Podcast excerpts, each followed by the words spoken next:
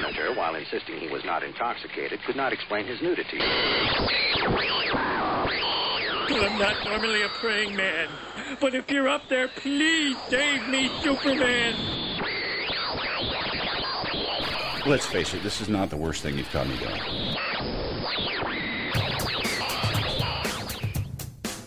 Hi, and welcome to the Crisis on Infinite Midlives podcast. I'm Rob. I'm Amanda. See, that's the appropriate level of glee. You've been ramping it up to a point where you'd really have to get into serious amphetamines or something, or like store the glee from earlier in the week. Just anything that would bring you joy, just stamp that down. Just cram it down, and so, so you could get the the happy levels that you've been trying to get to when you introduce yourself every week. But I'm Amanda. Oh Jesus! I, but it's Labor Day weekend and I'm relaxing. No, that's true. It's uh yeah, we are in the the throes of the American Labor Day weekend where we celebrate the triumphs of organized labor by ignoring the fact that there is none anymore and just getting hammered for 3 or 4 days Yeah. straight in a row. And we've been doing that very very effectively. Thoroughly. It's- Thoroughly. Yeah, because I made a terrible mistake on Friday. I, I uh, I celebrated uh, my job by cutting out wicked early, and we went day drinking, drinking beer all afternoon long, and uh, made the mistake of going to the liquor store while drunk. Which is, they say you shouldn't go to the grocery store while you're hungry. Don't go to the liquor store when you're drunk. You'll come home with all kinds of esoteric, weird, expensive shit, particularly if you're just paying with a credit card. Yeah. So w- we came home with a quart of this rye whiskey called Whistle Pig, 10 years old. 10 years old from Vermont, of all places. Well known for whiskey, but not really for making it. 100% rye, 100 proof.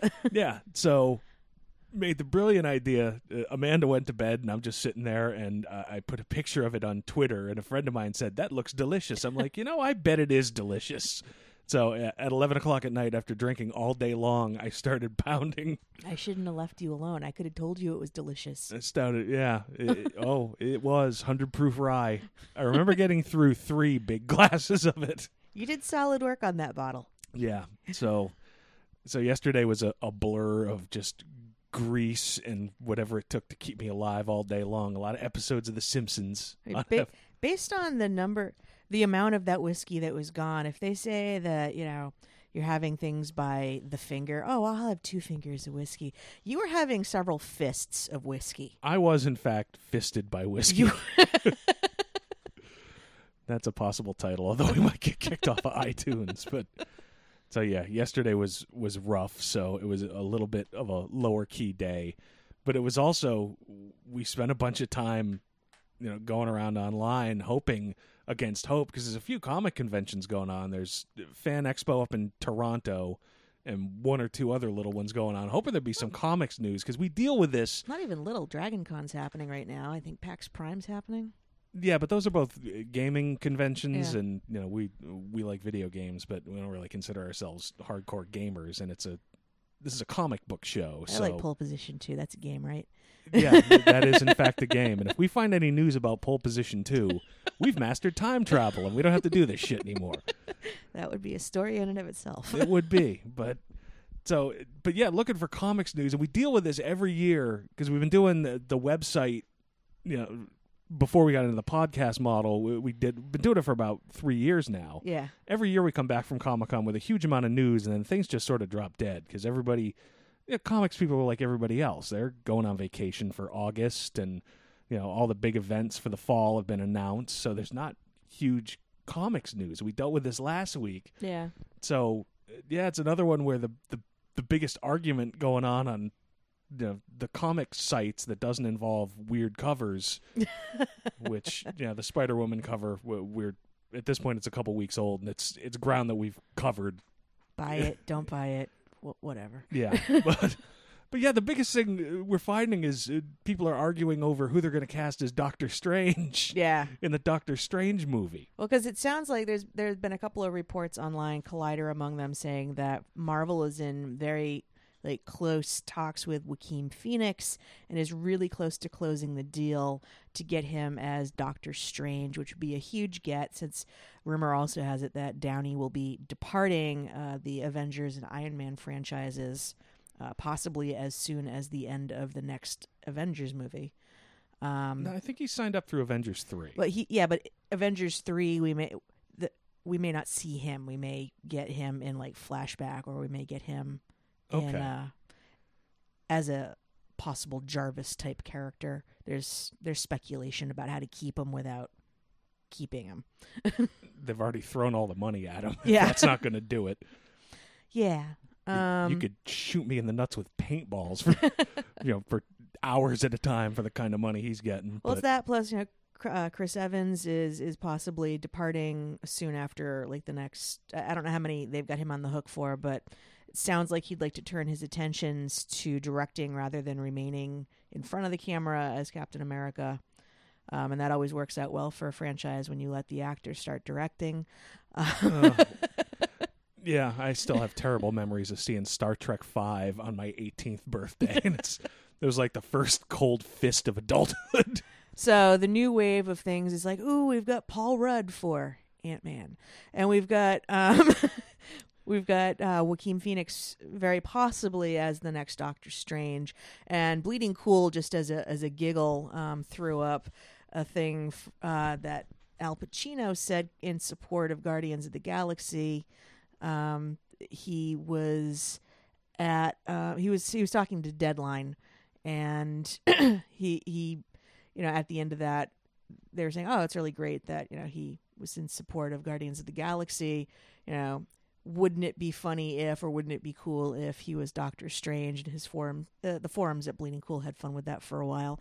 But you know once you get that idea in your head it's like I could see Al Pacino as Doctor Strange. I might prefer to see Al Pacino Well, as yeah, Doctor Strange over Joaquin Phoenix. Yeah, because number one, Joaquin Phoenix versus Robert Downey Jr. That's not a zero sum game. That's not a get that makes you forget Robert Downey Jr. No, I mean, nor is Paul Rudd. To be fair, well, yeah. I mean, uh, but that clearly is going to have a different tone. Yeah. I would think with Paul Rudd in it. you know, for a movie that was developed by Edgar Wright. You know, I, I don't think we're dealing with you know the next Dark Knight when it comes to because nobody that was Ant-Man. in Clueless ever fucked up a franchise um, for for a superhero movie. No, of course they didn't, because there were only the only the two Batman movies before it was rebooted, and I'll stand by that. That's right. Yeah, I certainly didn't walk out of a theater in Franklin, Mass. after Batman Forever, going, "Oh shit, they brought the '60s back, son of a bitch! Thought I'd outlived this." But uh, Phoenix is a good enough actor. I've liked him in a few things, but Yeah. I I can't picture that dude as Doctor Strange. I mean, I, I suppose he's enough of a chameleon. He was enough of a weird faced fuck up in The Master. All right, he can get a certain amount of intensity there, but I, I liked him in the Johnny Cash movie. Yeah. Uh, so uh, I'm sure he could do fine with whatever they give him, but he's not who I think of when I think of Doctor Strange. No, I, I don't think I necessarily think of Pacino either, because you put Pacino in front of a green screen, he's got no scenery to chew, and that's really all he's got at this point. yeah, I I don't know. I mean, we we were kind of joking. I, Hugh Laurie, I think, would make an excellent Doctor Strange. Hugh Laurie, uh, I, I don't see him as a doctor, particularly not an arrogant one who just oversteps his bounds. I don't see that happening. Nope, not even a little bit. Jeeves. That was where he's shown. Jeeves and Blackadder. Well, That Yeah. damn comedy background. yeah, no, I, I think he'd be pretty good at it. But yeah, frankly, you want to go American. Harrison Ford has been looking for some kind of genre thing to hook into. I mean, this is a guy who, for years, wouldn't even talk about Blade Runner. And Yeah. now it was going around this week that Ridley Scott has a script done and they're in initial talks. So he'll go back to that that hell and he did Ender's Game and now he started making fun of himself on late night shows. He might be at the point where he's like, uh, fuck it, my my place in Montana is operating costs of X. I need to bring in X plus Y, otherwise Ally McBeal will walk out on me. Uh, she's not getting residuals still from Ally McBeal. I never watched. she doesn't have that fat dancing baby money anymore. Well, I mean, she probably wasn't wasn't Robert Downey Jr. on that Yeah, he until he got was. He busted wa- for drugs again. She's probably looking at Downey.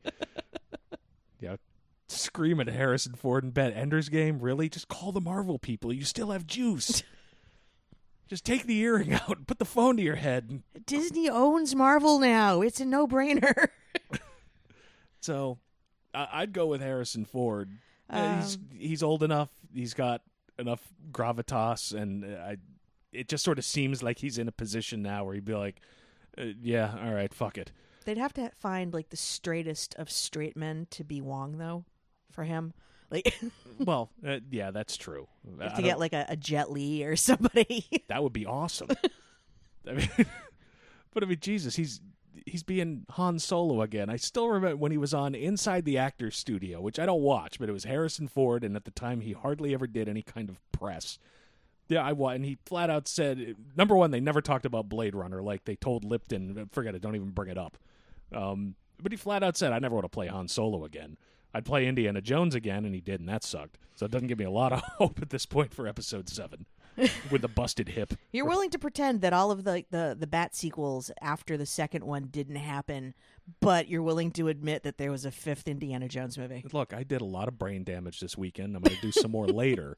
So let's just assume it's a neuron that fired to life under weird chemical conditions, and it's going to go away again. Well, all right, here's here's a here's a possible no brainer with some baggage.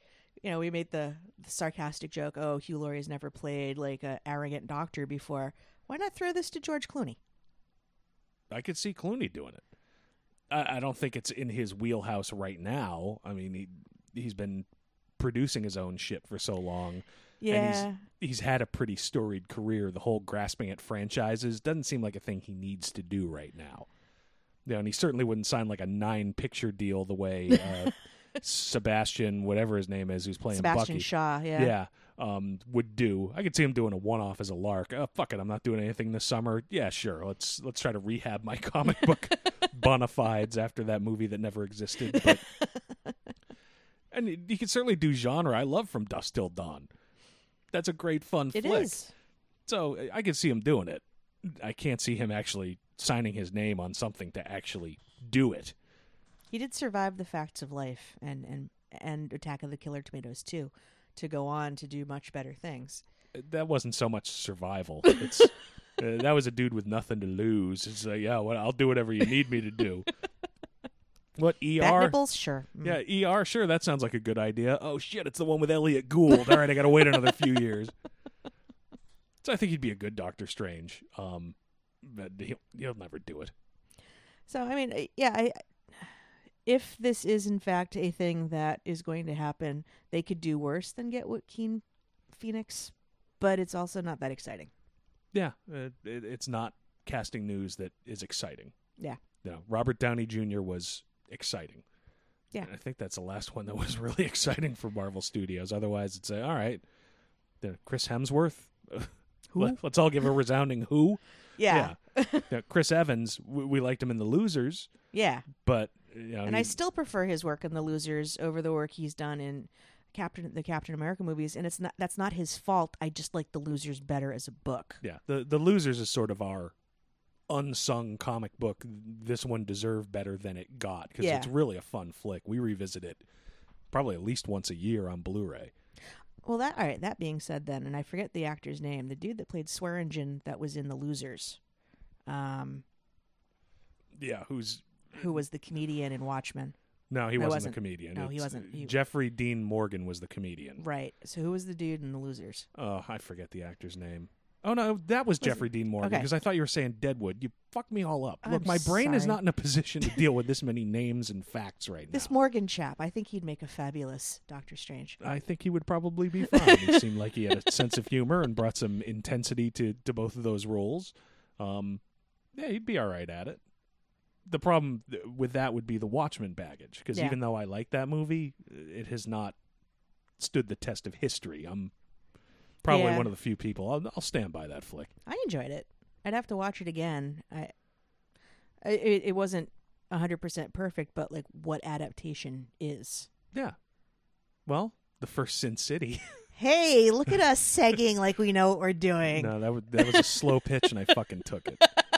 Because yeah, with the the lack of huge comic book news, where we're reduced to the first fifteen minutes of the show talking about fantasy casting for Doctor Strange, without a lot of news, we decided, all right, uh, screw it. There's nothing going on this afternoon. Let's go see Sin City: A Dame to Kill For. Yes, we did. Now, I want to start out with I love the first Sin City movie. Yes. Um, the, I love the Sin City comic books. I've got most of the long arcs in trade paperback. Uh, the ones that I don't, I have in original issues. But yeah, Sin City is the first flick. Uh, uh, I was an early adopter of DVD, and even from the early days, I was like, I'm not going to get fucking double dipped. You know, if if an early edition comes out and I hear there's going to be a special edition with extra stuff, I'm not buying this early one. I'll buy the you know, next one. yeah. It's why I don't have Kill Bill on any form of media because by God, for years Tarantino's been promising Kill Bill, the whole bloody affair. Yep. I'll fucking buy that. Yep. I'm not gonna get double dipped on this. But Sin City is the only movie where first I pirated it. Yeah. Then I bought the original Bare Bones DVD. Then I bought the special edition DVD. And when I got Blu ray, then I got the Blu ray. So I've triple dipped plus one that nobody, I really shouldn't admit. But It, it was to hold you over, yeah, it's, and now it's a lovely coaster. that's right. It's long gone now. There's no evidence. Come get me, coppers. But so yeah, I love Sin City. Um, nine years is a hell of a long time to wait for a sequel. And uh, let me warn right now, we're going to spoil the living shit out of this movie because there's, are. there's not a lot of ways to talk about it without spoiling it. Um, why don't you give your impressions first? Because I, I think you I I feel like I should have rewatched the first one to remember how awesome and tight it was before going to the second one because I just kind of let it wash over me. I knew that it wasn't as good as the first one, but I didn't come out of the movie theater was with quite the same level of of mad on that you did. yeah, I this movie fucking sucked. It had it had for me uh coherence issues there were times where i'm like is this supposed to be a prequel or a sequel uh cuz the actress Jaime King who played Goldie in the first Sin City was alive and well with her twin and aren't they both dead by the end of the first one yeah.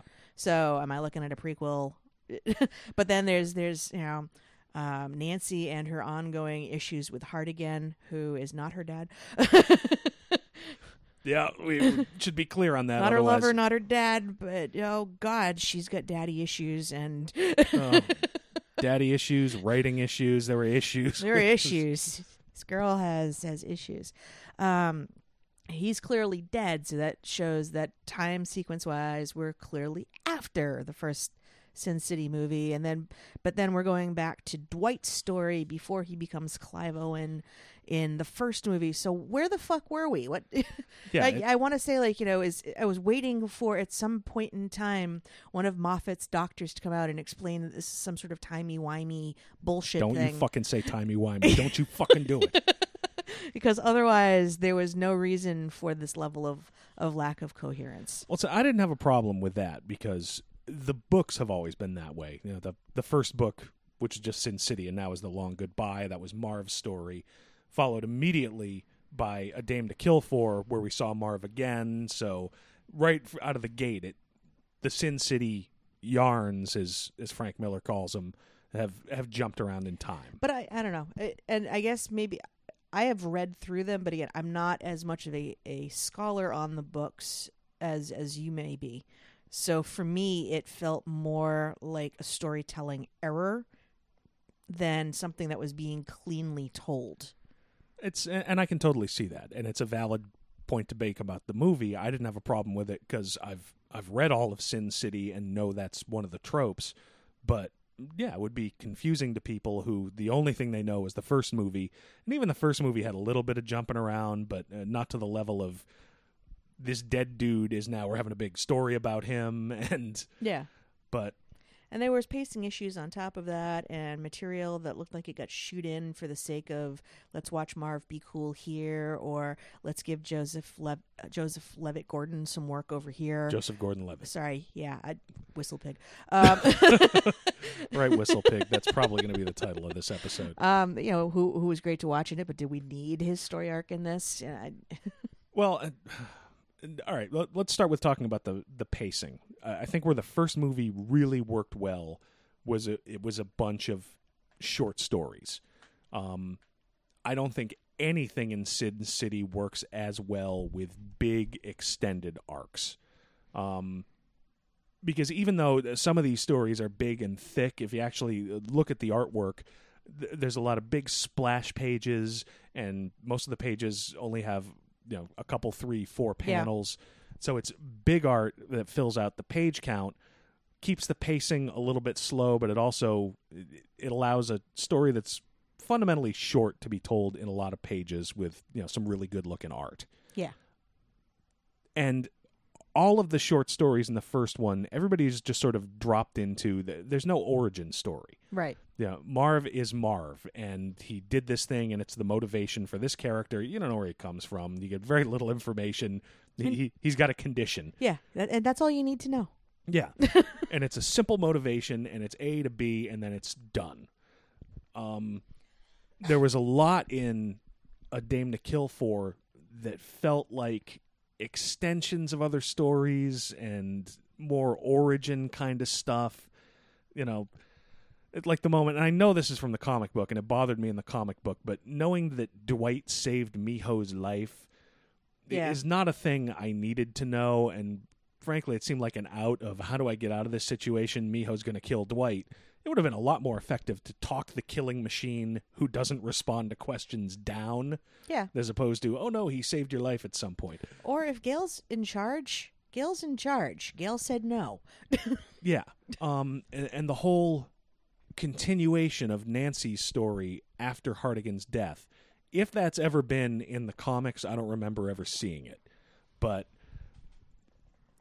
it, it felt where it ended in the original story was perfect. Hartigan wins, Nancy's safe, but even that win, it's not a complete win Yeah. because it's okay. Uh, I saved her, but she's still in danger because of the father. So the only thing I can do is take away his revenge against me to keep her safe. Right. And So the- there's no happy ending, really. yeah, there should be no complete victories in Sin City. And for and that ending is completely blown away when the cop shows Rourke in A Dame to Kill For. Oh, we found her. She's right in the bar. so Our crack team has been on this, and we found her on stage. yeah, the bar that you go to, sir. She's on the stage every fucking night.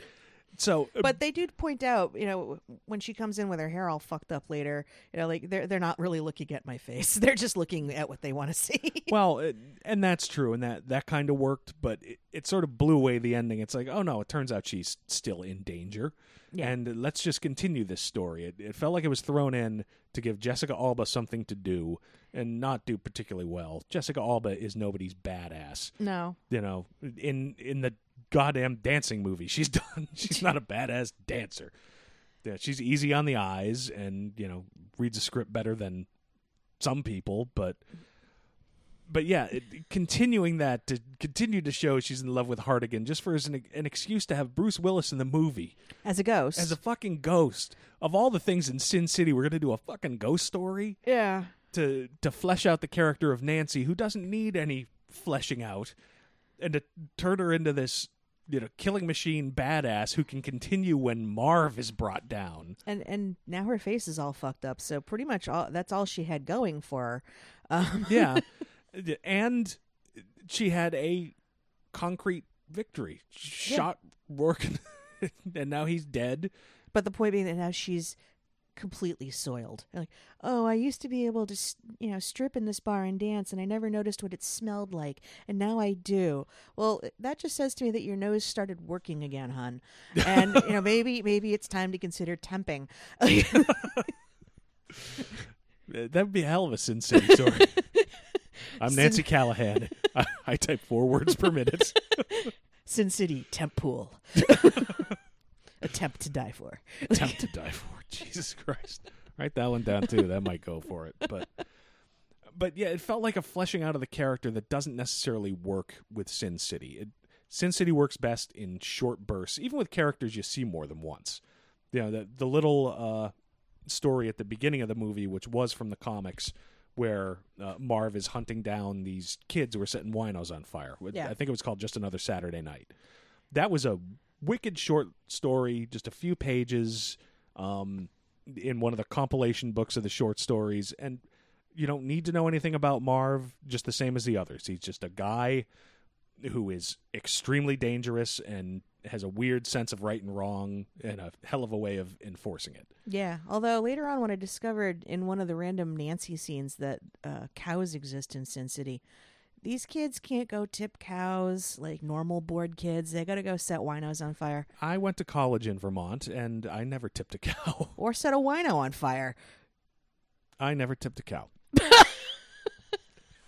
are no fucking winos in Vermont. They freeze to death about 8 Don't they months go out of the south year. in the winter? I, I, I guess there there was a railway system. I suppose they could ride, but uh, so yeah, the, the short burst stories work better. So that whole continuation of that story didn't do anything for me, and I just who the fuck taught Nancy how to fire her crossbow?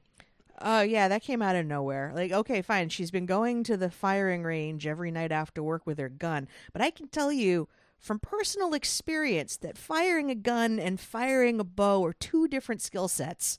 yeah, but it's it, it looks cool, and ultimately a lot of Sin City. That's what it comes down to. But yeah, she's she's not an old town girl. She's been raised with these weapons. Yeah, I don't know. But but uh, working as the shorter stories also worked against the bigger, the actual Dame to Kill for arc. Yeah, and the biggest problem with that was was Eva Green playing Ava Lord. I recognize she gets she has mashed more geek zippers in the past few years than almost any woman who does genre stuff. I watch Penny Dreadful. I like Penny Dreadful. Number 1, she is not a hot woman. She's right. she's not. From the neck up, she looks severe and terrifying, and yeah, she's she's put together from the neck down excellently. Either God or some surgeon did. Mwah, it's beautiful work. but from the neck up, she just looks like she'll chomp down in a way that you don't want to imagine. I, just, I can't. go for your jugular. It- That's I don't call it the jugular, but whatever. But so yeah, I don't find her that attractive. God knows she's well put together. I also don't think she's the best actress in the world, or she was directed poorly because. All right, the the basics of of noir Yes. are there is a corrupt woman who makes decent guys do stupid shit and get in trouble. we call them the femme fatale. Yeah, exactly. but there needs to be something.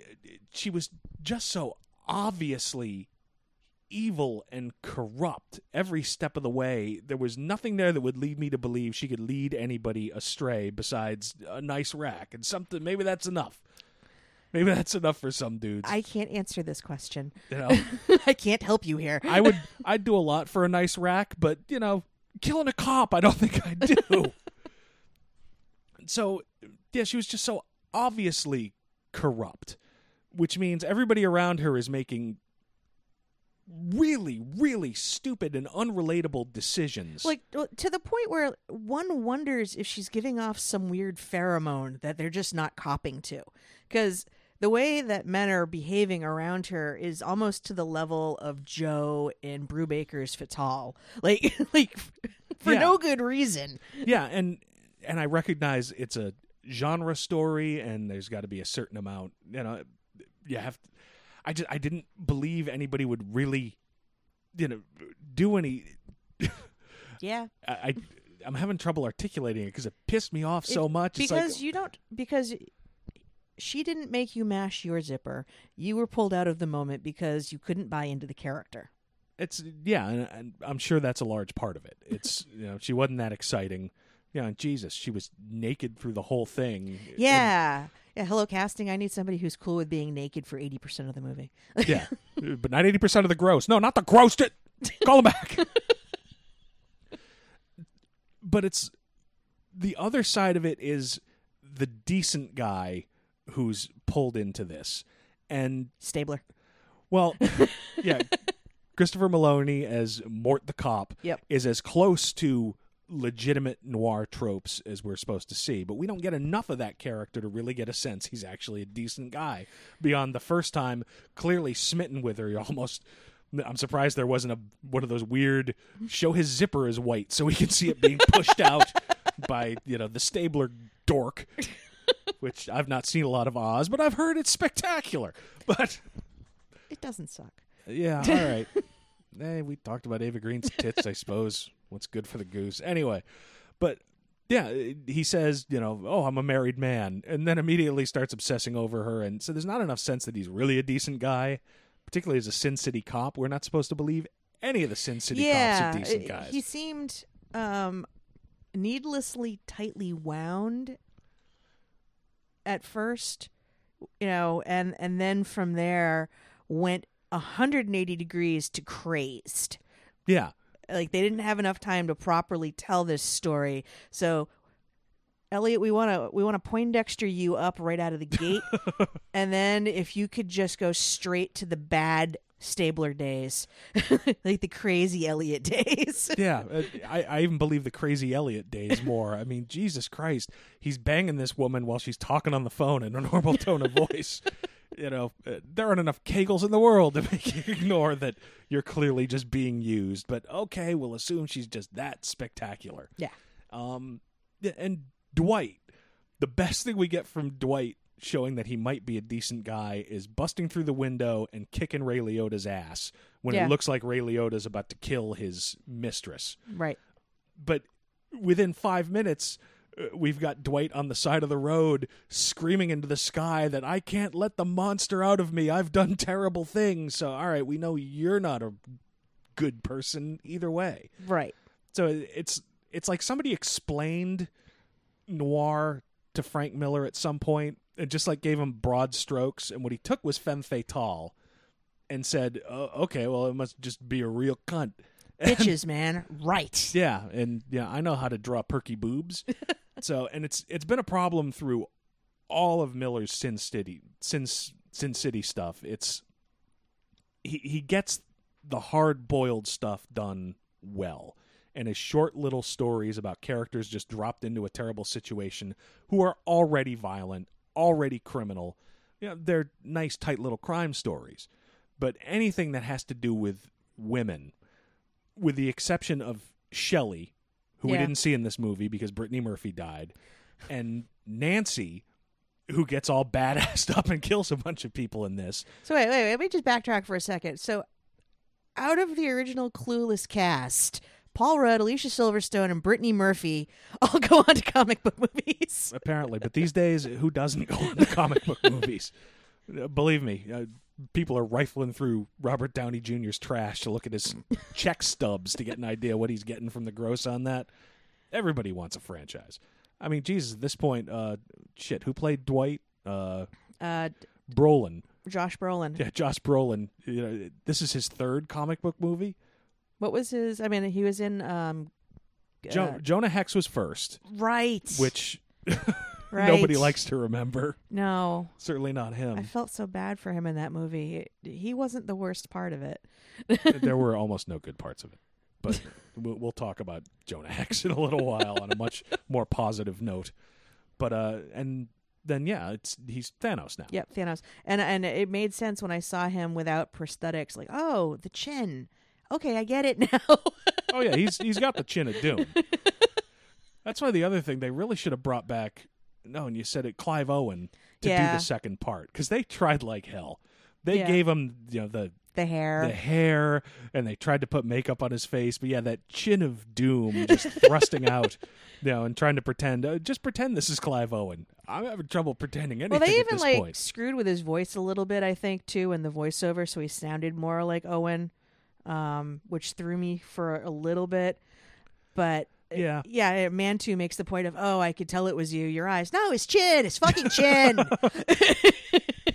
yep the chin of justice chin you could park a fucking Buick on. yeah but yeah they tried like hell but yeah at this at that point i wasn't believing anything i mean eh, not to slam on eva green more but No, no, go ahead. i i didn't believe she was a naked woman after a certain point she just she might have been CGI. We don't know. it's possible but a but lot of CGI in this movie.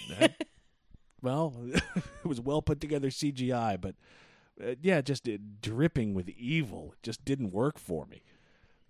And uh, yeah, I don't understand why Joseph Gordon-Levitt was in this because he was really good, and he put together a really compelling character very quickly. Were we able to determine whether or not that story was part of the larger actual stories that Miller wrote for the books? I don't think it was. Uh, I don't remember it, and I did uh, quickly go on the internet because, like I said, I, I've got all the big longer arcs, but uh, uh, some of the collections of the shorter stories I don't have, and I didn't see anything about that. Because uh, my feeling on that was, yeah, he did such a nice job i- as this poker player who comes out of nowhere, who has you know this unbeatable luck right up until it runs out. That you know, I felt that that whole arc got short shrift. That it only served the purpose of making Rourke look like a bigger douchebag. Um, and that establishing spoilers that Rourke has bastard family that are out there um, because he ends up killing his son at the end of his son's arc. And when Rourke is killed, that or it's suggested that he's killed because we don't really see it. it goes to black right before the credits. Um, That's true. um, that you know if Rourke dies, that's the end of of everything because uh, that yellow bastard Nick Stahl's character, um, he's dead. Um, Levitt's character is dead. Yeah, and and as establishing there could be other Rourkes out there if they ever get a sequel. And I, I honestly don't know how this movie's been doing at the box office. I don't know if it's been big enough to get a sequel or not. But like he was he was a pure joy to watch. I wanted to see more of what was going on with that and that didn't get to happen because there was so many other things happening. Yeah, just great cockiness and confidence and even when he's beaten down, it's just and this is something that Miller's good at writing. I'm beaten down, but I'm going to keep moving forward. And in the end, yeah, again, spoilers, it's he wins the second poker game and takes a bullet in the face. Yeah. And the entirety of his triumph is, uh, now people have seen you lose twice. Well, number one, that's stupid because the only people who saw him lose are the people who are already on his payroll. Yeah, that are in And- collusion with Rourke. Right, and they don't give a shit whether he lost or not. Yeah. And number two, any long term victory of, oh, this could affect his reputation. Well, 15 minutes later, we see him take a bullet from Nancy and he's dead. Yeah. So That's he, just clumsy. yeah, he, he made this great little character that fits very well into this world and played it to the hilt. And then it's just, uh, okay, well, he's dead now. You know what though? It makes me and I I don't know if this will happen, but it makes me want to see him come back as Dick Grayson or some analog thereof that turns into a Nightwing in the Justice League movie. Like the what I saw there was what I want to see out of a Dick Grayson. Yeah, and, and that could be fun. I, Yeah. I don't think that's a thing anybody's talking about, but it'd be cool to I'm see. just saying, that. given how things stood with his character um, when um, in Christopher Nolan's movie, um, Bruce Wayne goes off with Anne Hathaway. yeah, Dark Knight Rises. Thank you, whistle pig. Um, Every time you say it, I shiver. It's good whiskey, but take your brain. be very careful. Um, you know, it, it's it's set up that his character, who was named Robin, um, yes, yes, and the theater groaned. um, is is taking over in some capacity for for Batman. So if that does tie in at all with the upcoming Dawn of Justice, um, Justice. No, I, I don't think it is. I'm I'm pretty sure that Zack Snyder is going in a different direction because number one, unless it's this Robin character who is now Batman, it's still Bruce Wayne as Batman. So unless something drew Yeah. him back, and I, I want to say I, uh, I can't think of anything in particular, but I want to say it's been pretty well said. It's like no, this is a totally different direction. Yeah, so I guess our next best hope is he gets to be Cobra Commander again somewhere. I had every GI Joe toy that wasn't the giant USS Flagg, and I still have not seen either one of those movies. So any, anyway, lots of lots of stuff that I liked in individual performances with this movie, pacing issues, um, story issues. Uh, yeah, it's Oh, can we talk Deus Ex Marv? Can we? sure. Why not? that was Marv is a character who you don't need a lot of because when he's on screen, he has such tremendous impact that he takes over everything else that's happening because he is the unstoppable force and the immovable object at the same time. Yeah, I mean, visually, Mickey Rourke with that makeup just becomes the center of attention almost no matter what. Yeah. I mean, maybe the scene with Stacy Keach as Wallenquist, yeah, with the full on, yeah, Stacy, we're taking your neck away, my friend. Yeah, Nicotero should get like some sort of award. I don't think an Oscar necessarily. Just and that's not his fault. This movie, um, yeah, but uh, the special effects for the prosthetics in this movie, particularly Keach, who just looks like the Blob. Um, yeah, it's everybody who required that kind of prosthetic work. It looked like from the comic book. Visually, everything here was just about as good as the first movie. yeah. Um, Although the problem being, if you've seen the first movie, then you've seen this stuff before. yeah, so a lot of the the impact of it is diminished because we've seen it, and a lot of other movies besides Sin City have uh, tried to do things like that. Yeah. I mean, uh, Miller's own The Spirit, which I have not seen. I don't have any urge to see it, but it, it looked like Sin City only with the spirit. Yeah, yeah. But the but uh, part of the fun visually from that kind of special effects standpoint of the first movie was uh, once I had a copy I could watch at home. I sat there with the books and it's like, Right. "Yep, this is exactly what I remember. Yep, this is and you get a certain amount of that with this, but again, probably a third of the movie is stuff we've never seen before. So a lot of those striking visuals that can really only come from Miller's flat black and white uh, seemed a little more fluid, more standard Hollywood-ish. Yeah. Um, but getting back to to Marv, it felt like there was a lot of lazy writing going on because since Marv is is your your weapon of last like defense, he's he's your fire and forget missile Yeah, on uh, both Dwight and Nancy in the absence of being able to figure out anything else to do against the people they were going up against. Oh well, I'll I'll just go get Marv. yeah, and that's fine once, but then you know Nancy did it again, and I was just yeah. At that point, I'm like Nancy, if they kill you, fine, whatever. Then I don't have you know. yeah. Well, yeah. Now that you mention it, that, that was a big part of uh, a Dame to Kill for. Um, was going to get Marv to to help out, but yeah, Yeah. doing it again on top of opening the movie with just another Saturday night. So Yeah. we open with Marv just randomly destroying people again. It, it was much more Marv centric than it had to be, but uh, again, I can understand the decision. Mickey Rourke is just so goddamn good he's- as Marv. He's awesome. The, But the, it- the best scene in the movie was Marv in the Tucker driving Dwight, just yammering away. I, I did, I, I did what you said. I didn't kill nobody. I, I took Manute's eye, but It was well, it was a whole thing. and He's very an- it's because he's so animated and excited about what he's what he did. That I didn't kill anybody. I didn't even really disable anybody. I mean, he, he might be kind of in traction for yeah, about six, six, months, of traction. He'll be fine. But He'll be oh, oh, and I took his eye. You know,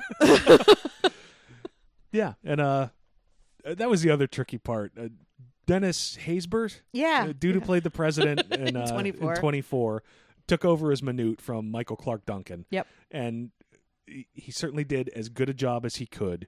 He's got the right voice. They jacked him up to have kind of the similar build, but Michael Clarke Duncan is just that mass that is Mm-hmm. Oh. supposed to be Manute. That, Yep. that was kind of a, a loss on this It one. was, but you know, Haysbert did as as well as he as he could, and I like him as an actor. I didn't. It wasn't that jarring for me until you mentioned it right now, and now I'm just like, oh, moment of silence for Michael Clarke Duncan. Boo.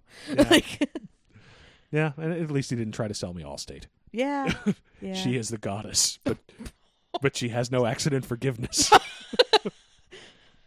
Ugh. um. So yeah. I so just- yeah, and and with the pacing, yeah, the it really felt like Lord of the Rings endings. Yeah. It's like Are we done? Oh no. yeah, it's you know particularly when Joseph Gordon-Levitt got shot. It's like okay, well I guess we're done. Uh, oh no, okay, we're we're back to Nancy. All right, fine, whatever. Yeah. I I honestly think that if they were going to do the Nancy going after Rourke save that for a third movie. Not that they are necessarily going to get a third movie out of this with I don't know how I don't think it performed well. I think I've seen enough kind of eh reviews and the box office was not spectacular.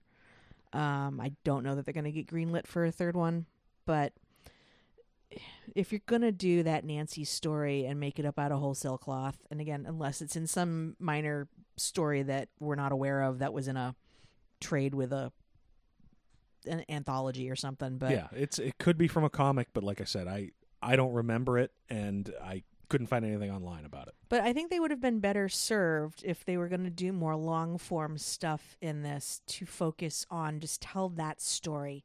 There, there are like at least what nine, ten of the big trades. Uh, only like four or five. Is there? I thought that. All right. And one of them, to Hell and Back, Yeah. is characters that have never been seen anywhere else except that one particular trade. But it, they might have been better served to focus on the one story and then maybe throw you know just another saturday night in there just to remind you hey marv yeah, see, I I don't necessarily agree. Uh, like I said, short bursts work for me. yeah and that's part of what worked in the first one. It was, you know, 20, 30 minute short stories with a little bit of crossover between some characters, but just little self contained. We drop you in with a character, here's a particular thing. You know, one thing goes wrong, and it's point A to point B, and that's it. You know, doing a big, long story, eh, I'm not sure it would work as well for me. i'm just saying i don't see where they needed all of the nancy stuff in there they had enough women to go to with the old town stuff you know if anybody acquitted themselves spectacularly well and within the scope of what their character needed to do faithfully to the books rosario dawson as gail Oh, yeah, including that stupid leather mask, which looks Yeah. stupid in the comics, to tell you the truth. Yeah, but you know, she was great in this movie. Oh yeah, but it's that's a character that gets a few short bursts. She was great in the first one too, yeah. but yeah, and it'd certainly be something easier to to focus on a character like that. The the thing with Nancy and it that concluding sequence, and either it was really good in showing utter futility in Sin City, or it was people just not thinking things through. Is we see early in the movie she has a gun and can see Rourke and could shoot him from cover and run. Yeah. We also see throughout the movie we're flat out told by Dwight that Marv will do anything for Nancy. Nancy is safe because Marv is there. Marv's purpose in life is to protect Nancy. Yeah. So, after those two things are shown to us, we see Nancy again unable to shoot Rourke, carving up her face to convince Marv to help her when all it would have taken would have been, "Hey Marv, Funny let, story. I let me tell, tell you what Rourke did to me." Yeah. and then then she shoots him so she's lost her face marv has been utterly disabled we know he doesn't die because we see him die in the first one Yeah. um all this stuff didn't have to happen with a single pull of the trigger which would have made more sense so there's a great deal of loss in this victory and the more i think about it i like it better although part of me suspects it was just we need to add 15 minutes to this movie But they didn't. How long was that movie? I- I don't know. It felt a lot longer than it actually was by the end because, yeah, Nancy is a killing machine. It just didn't work for Nancy doesn't need to be a killing machine. and and I don't think Jessica Alba is Should be a a, solid enough machine. actress to uh, to have really carried that. Yeah. No. Um 102 minutes. That w- it felt a lot longer than 102 minutes, Yeah. and yeah, not in a really good way. I mean, visually, it holds up to the first one, except like I said, the ones where, and and I don't know if Miller sat down and drew these tales and then they did the script, or if they just went for it. But uh, yeah, the ones that weren't previously comic books visually didn't hold up as well for me. And I will grant that it could be as simple as well. I haven't poured over them in the black and white original Miller art, the the way I did with the other stuff. But uh, yeah, it was just some of the performances were a bust. The ones that were really good felt like eh, okay, that didn't amount to anything. Yeah. It's good to see Bruce Willis again. He did the best he could with Being a lonely ghost. being a lonely ghost. when it takes the intervention of a ghost to Yeah. to kill one of the major villains, And I didn't even realize it. I was like, "Oh, Marv's coming to save her." Oh no, wait, that's Hartigan. Apropos of nothing. yeah, it, yeah, it's there was just a lot of this that didn't work. Yeah. You know, anybody besides, I mean, Jesus, you had Lady Gaga on the set. I believed her more in a single scene with Joseph Gordon-Levitt for two minutes than I did Eva Green through the whole thing. Yeah. Ugh, yeah. That that happened. That was the thing that happened. Well, That's the most normal she's ever looked. no, I saw her in The Sopranos before she was Lady Gaga. Oh, okay. There was a scene with AJ, and any scene with AJ, everybody looks pretty solid. Get AJ in here, if only for the joy of seeing him shot in the face. Just have AJ follow Nancy around for the rest of her life now. She'll be fine. Nobody yeah. in comparison. Now I want to go back and remake the first one, make him the yellow bastard. oh God, yeah, get him away from her. Oh, jeez. so yeah, you thought better of this movie than I did, but uh, yeah, but only a little bit. yeah. The the sad thing is the the best thing I really got from it was it makes me want to fill in the gaps in my trades. yeah. because I really love those trades. It's every female character in it is is a whore or a damsel in distress. I get that this is shallow crime storytelling, but it's really beautiful to look at. Yeah. And yeah, particularly the earlier ones. You know, like I said, I've I've got to Hell and Back with completely different characters, but that's a big. That's another one. That's probably the fattest one Mm-hmm. of all of them, and it just it, it's not nearly as good as as the earlier ones, which were much shorter, tighter stories. Yeah. So yeah, I'm I'm tempted now to go to the local comic store and, and fill in some of the collections of short stories that I haven't picked up. So perhaps that is the verdict here. Save your money on Sin City 2. Go to your local comic book store. If you haven't read these books before, pick them up. If you have some of them, go get the ones you don't have. Yeah, and and I hate to say, don't go see a movie from a creator-owned property. Wait for it on cable. Yeah, it's it'll be on cable. In the meantime, watch the original Sin City again. Yeah. I'll probably do that tomorrow to Wash the taste. yeah, taste of that and Whistle pig. whistle pig. All right. Do you want to talk about a couple of comics? Let's talk about a couple of comics. Some actual comic Comics. books. All right. Do you want to do uh which one do you want to do first? Oh, let's talk Jonah Hex since we were already talking Josh Brolin. Okay. So, yes, the final for right now anyway. I'm Jonah. I'm Jo- sad. Yeah, me too, but anyway, it's All-Star Western 34. It's a final issue of All-Star Western. Has been canceled. Written by Jimmy Palmiotti and Justin Gray. Uh, art by Darwyn Cooke, It which was is cool. Yeah, it was. There was nothing not to like about this book. Yeah, it's it is Jonah Hex's last story, which Yeah. is something that has been told before. Back in the seventies, the final Jonah Hex story was told in uh, uh, what anthology was it? Uh, DC Specials or something. Okay. Um, so yeah, but in this particular iteration, it's Jonah and Tallulah Black uh, heading out to take on somebody who's been impor- impersonating Jonah, Yep. and who's taken over a town with his gang, and yeah, it's the final battle of these two killing machines against these people who've just decided to trade on Jonah's name, and yeah, it's it was a nice final story from these guys for for a few reasons. Number one, I've been reading their run on Jonah Hex just about from the beginning. I don't Yeah. think I don't I might have the first issue. Well, yeah. Um, I, as I recall, you did review it because you were like either neither All Star nor Western. You were very baffled. Well, uh, no, that was All Star Western. I'm talking Jonah Oh, Hex Jonah Hex, before the new Yeah. 52. That's almost 10 years old, if Yeah. if not 10 years old. Um, it was. It, it I, I always liked it because it was when it was Jonah Hex and not All Star Western. It was a straight series of Western Westerns, stories. yeah. A lot of them one and done, um, set in filthy places with filthy people and good shoot 'em ups and yeah I've I got a soft spot for a good western and it was a good western. Yeah. It was one of those books I never put on my polls because I always just sort of like to find it. It was you know going through the shelves it's like, "Oh, okay, didn't realize there was a new one of these. That's cool." Um when it became All-Star Western, yeah, I kind of had a problem to start with and it, it took me a while to get into it because there's at some level in DC there was a conscious decision made to fit Jonah Hex into the new 52 DC universe. So yeah, Yeah. they they put him in Gotham City. So right out of the gate he's not in the West. He's in this urban situation with you know, tying into the Court of the Owls and hanging out with. Jeremiah Arkham. So it, it took a while to get used to that shift, and it continued like that for a while. And the weird part was earlier this year, they put him through time travel yes, they did. to drop him into the DC universe right now.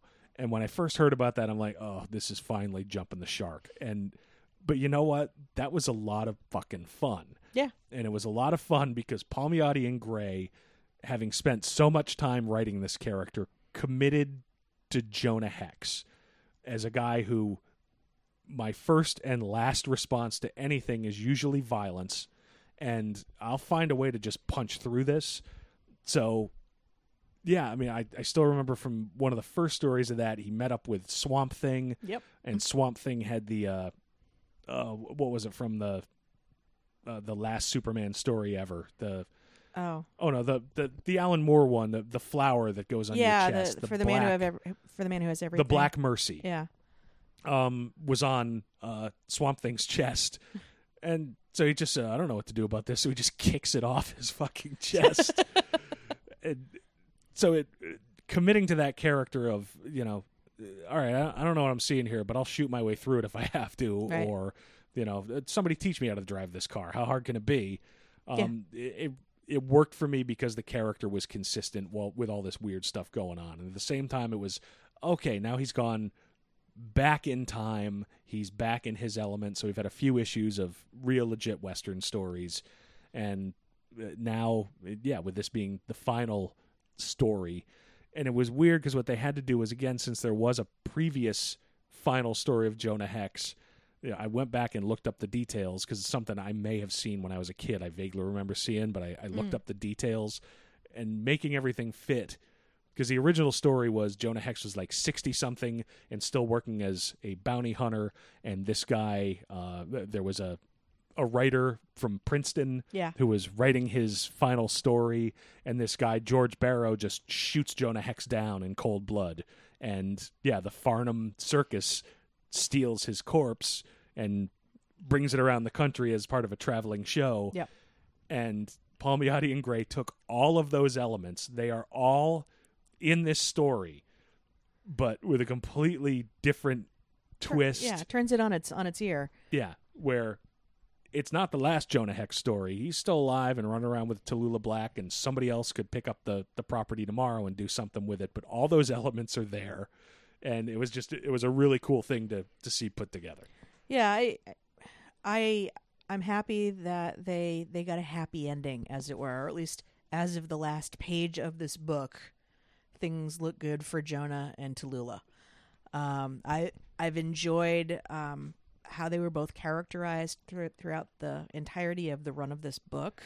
Yeah. Um, I've I've enjoyed all of the characters that Gray and Palmiotti have come up with in general for this, from the Barbary Ghost to um, Cinnamon to um, they had some stuff going on with um, Oh, the the backup stuff. Early yeah all the on. backup stuff. Um, Doctor Thirteen, like Yeah, all of all of that like wild wacky stuff. And and it all made sense. Um and it, and it gave this just great universe of characters some of which already existed in in the before new 52 time. But yeah some of it felt just new also. Yeah, it's as critical as I was of this to start with because taking Jonah out of the West just felt wrong. And yeah, I've got memories of the old Hex miniseries Yeah. where he was in the future with a laser pistol. and yeah, it, it took a long time, it felt like, for me to rehab Jonah Hex. Starting in the 90s with a Vertigo series by Joe R. Lansdale and Timothy Truman. Uh, Two Gun Hex. Uh, There were two or three of them, Riders of the Worm and such, uh, which put supernatural elements in, but made Jonah Hex very much a nope. I'm just a Confederate, former Confederate bounty hunter, and I shoot first and never ask questions because I don't give a shit. Um, really rehab because Hex's original origin was like he was the son of a plantation owner or something, and Yeah. was landed gentry and. So starting in the '90s, just like no, he's just a killer. He really came from nothing and joined the Confederacy, and now he's just getting by on his gun which Palmiotti and Hex continued. So it it took a while to get used to the the stories where it's a, no, he's in Gotham now in a more urban environment. But it was nice at least at the end to get back to the more Western stories. yeah Yeah, and and the ones in Gotham wound up being good stories because they knew that character so well and were so committed to him. you knew Jonah Hex would work no matter what else was going on. Right. You know, whether it made a lot of sense or not. I don't know who made the call to make him time travel to Gotham, you know, in the 21st century. But even those, those were kind of a hoot to to read. Yeah, no, and I I had fun with it. Yeah, they brought in like the mut- something that seemed like the mutants, and there were there were a lot of elements in there that just gave you a sense that it was almost a little bit of an homage to other things that had happened in in alternate Gotham stories. Yeah, Um, yeah. And I I wound up enjoying it a lot. When it started out, I really kind of railed against it, and I probably should have had more faith. I mean, they, they even made him hooking up with Booster Gold for a while in a work. that Yeah. seems like the goofiest thing on the face of it because the entire time, as as there's the back and forth, you're just like, oh, I miss Ted Kord. Yeah, Booster needs Ted. Yeah, we're we're gonna get Booster and Ted in Justice League 3000 next year. yes. So, uh, but uh, so yeah, and Darwyn Cooke's art, yeah, Uh, No complaints there. yeah. I mean, it's, it's simple line stuff, you know, and he sort of PG thirteen the violence a little bit. You know, when a man takes an axe to the head and a, a gutting knife to amazingly the gut, and it's oh, there's a trickle of blood. And in silhouette. yeah, but it's not like. Uh, Avatar Comics is not screaming for Darwyn Cooke because of his realistic gore. But no, but you know, you you read Avatar for realistic gore, not or not over the top gore, frankly. but uh, yeah, it, it all worked. The gunfights were fun, and there's that one panel with Hex coming out of the burning hotel in silhouette with that gutting knife. Yeah. That was really cool. So Yeah, he's, he's certainly capable of of creating impactful panels that don't rely necessarily on uber violence and uber gore. yeah, You don't you don't need him for that. yeah. So, so yeah, it's unfortunately it's not a jumping on point; it's a jumping off point. Yeah. But it- it's it's been a series that I've enjoyed, and the original series by these guys. You know, I certainly have a bunch of them. So, uh, want to give it one last shout out. If you're looking for something to pick up at your local comic book store while you're there getting back issues of trades of Sin City, Yeah, there we recommend All Star Western and uh, their previous run on Jonah Hex. Yeah, absolutely. So, all right, and then the other one. This one's far more in your wheelhouse, just because of the obvious. Silver Surfer. Yeah. Um, Silver Surfer Five, uh, written by Dan Slott. Uh, Well, actually, the story is told together with Mike Allred, and then Mike uh, is responsible for the art, and his wife is responsible for the. Laura Allred is responsible for the colors. yes. So uh, another very simple, simply lined art style, Yeah. which uh, really works for for the character in the scenario. But- yeah, I love Allred's art. Um, there's all of the girls look so pretty. damn's purdy. um, you know, these are the girls that like you know shop at ModCloth or something.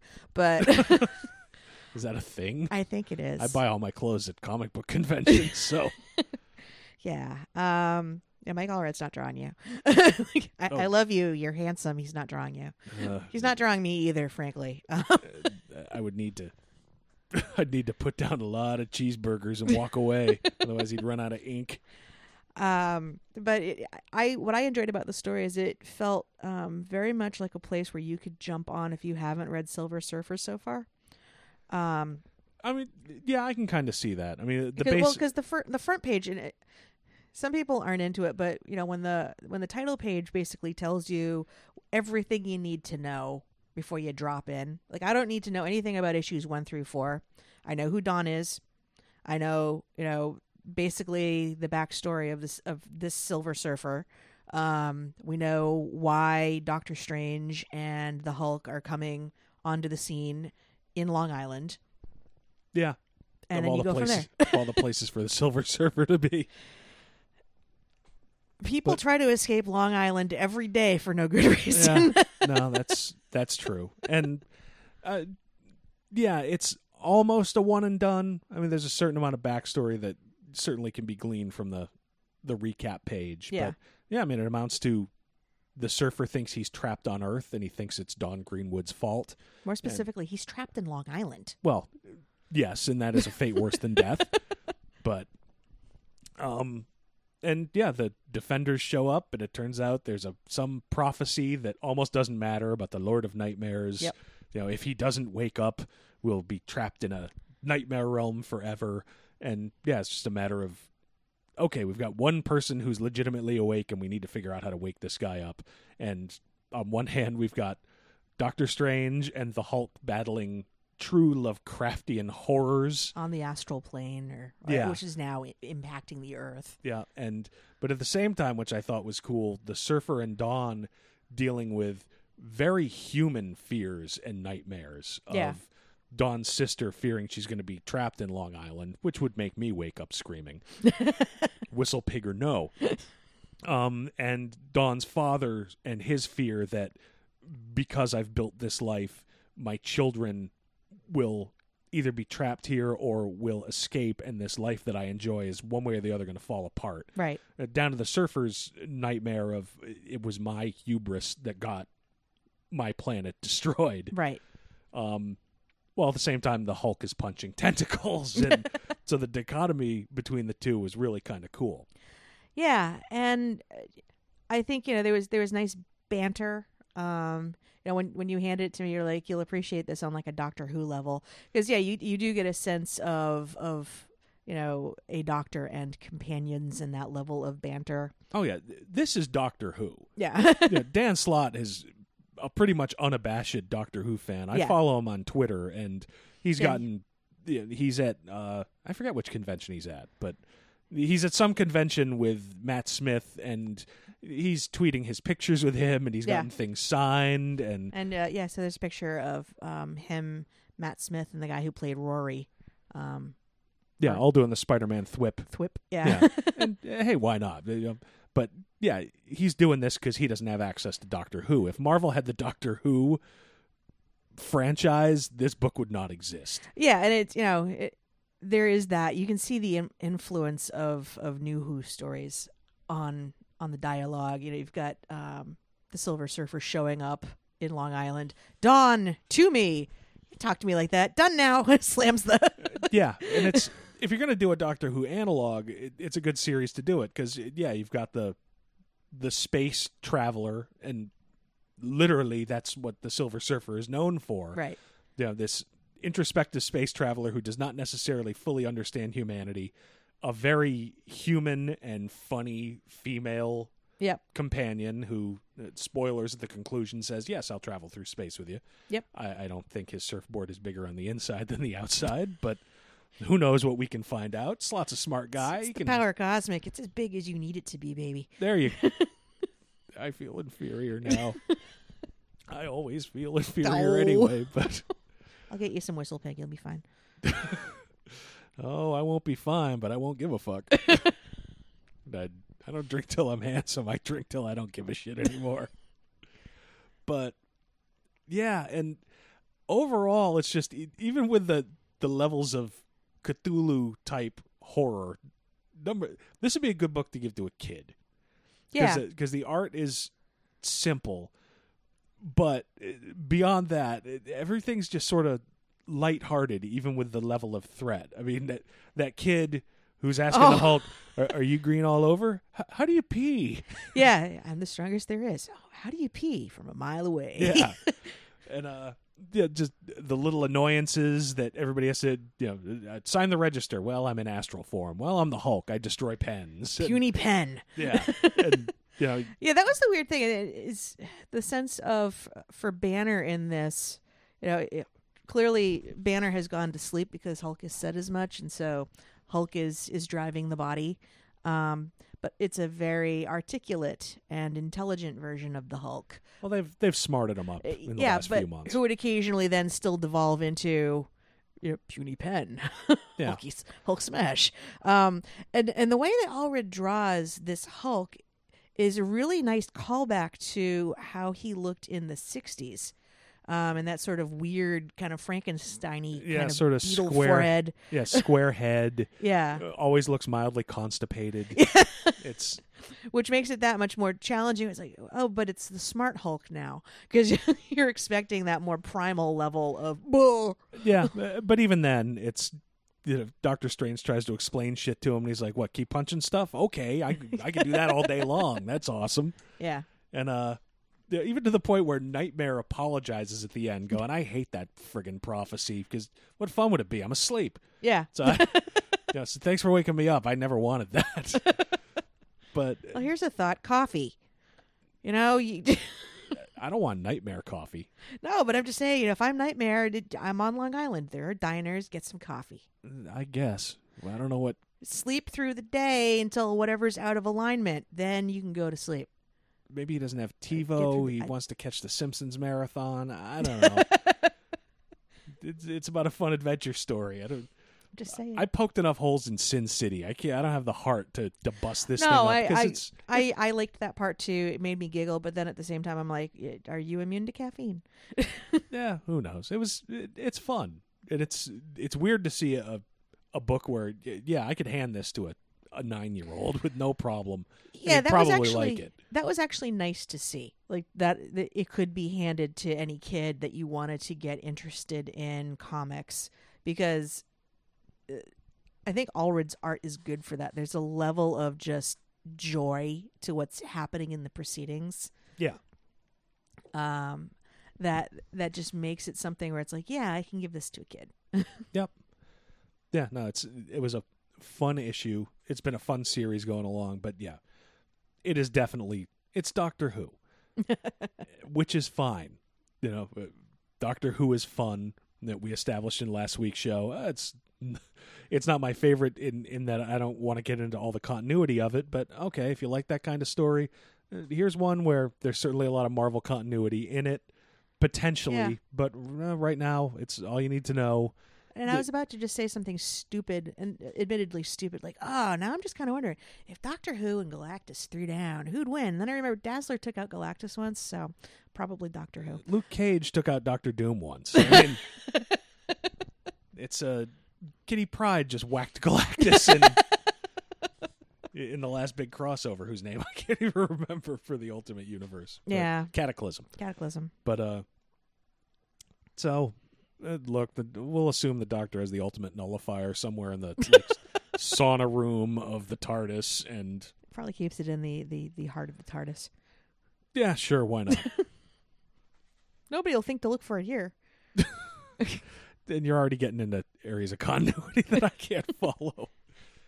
It's yeah, but this comic, yeah, just go the full Amy Pond introduction. There's a man on a surfboard, and I travel with him. Yeah. and it looks like that's where it's going to go. And yeah, Slott writes fun stuff. So this is a, a decent one to jump on, jump onto, and yeah, if you got somebody younger who you want to show, yeah, this is where I spend all my money. And if you're looking for books that you'd like to get younger readers into comics with, you can't really go wrong with um, this Slott Allred team up. Yeah, Um, and also consider seeking out title other titles that Slott and Allred have worked on. Yeah. That's how it starts. Yep. and then next thing you know, there's they're grunting at Sin City, going, "Oh, this doesn't fit with continuity." That's okay. That's all right. There's there's other stuff out there. Next, you find yourself bankrupt, ripped to the tits on Whistle Pig at San Diego. Blaming Twitter. Yeah. Twitter told me to drink it. Twitter simply suggested it looked delicious. Then you projected things on that. oh, I projected things. Gonna project them later on. All right, so yeah, actually, we're running a little bit shorter today. Yeah, hopefully, more actual comics news that we can talk about will start coming out that isn't Yeah. yeah. the same old anger over something. Right. But I'd like to see more more happy, positive things. That would be nice. me too, and I think it's the bottom of that bottle of Whistle Pig. So why don't we why don't we wrap this one up? Sounds good. Yep. So, yeah. Uh, let's see. You can find us. Uh, I don't know where you found this show because you never return my calls. Don't you like us anymore? But but yeah, you can find us at our uh, our home site, which is crisisoninfinitemidlives.com. Uh, you can find us on Twitter at At infiniteMidlife.com. yeah. No, not dot .com, but just at, At Infinite, Infinite Midlife. uh, you can email us at crisisoninfinitemidlives at gmail.com. You can find this show on iTunes and a bunch of other places. And if you found it someplace like that, yeah, do us a favor. Uh, throw us a review. Give us a rating. We're making this thing up every week as we go along. So, interested in some feedback. Uh, we are proud members of the Comics Podcast Network, Yes. and we are sober, and we are going to go fix that. So, yeah, this is uh, episode 32. It is in the can of the Chris- Crisis on Infinite Midlife show. I'm Rob, I'm Amanda. and uh, thanks for listening. And Derp, I'll go get the whiskey. I don't see you running.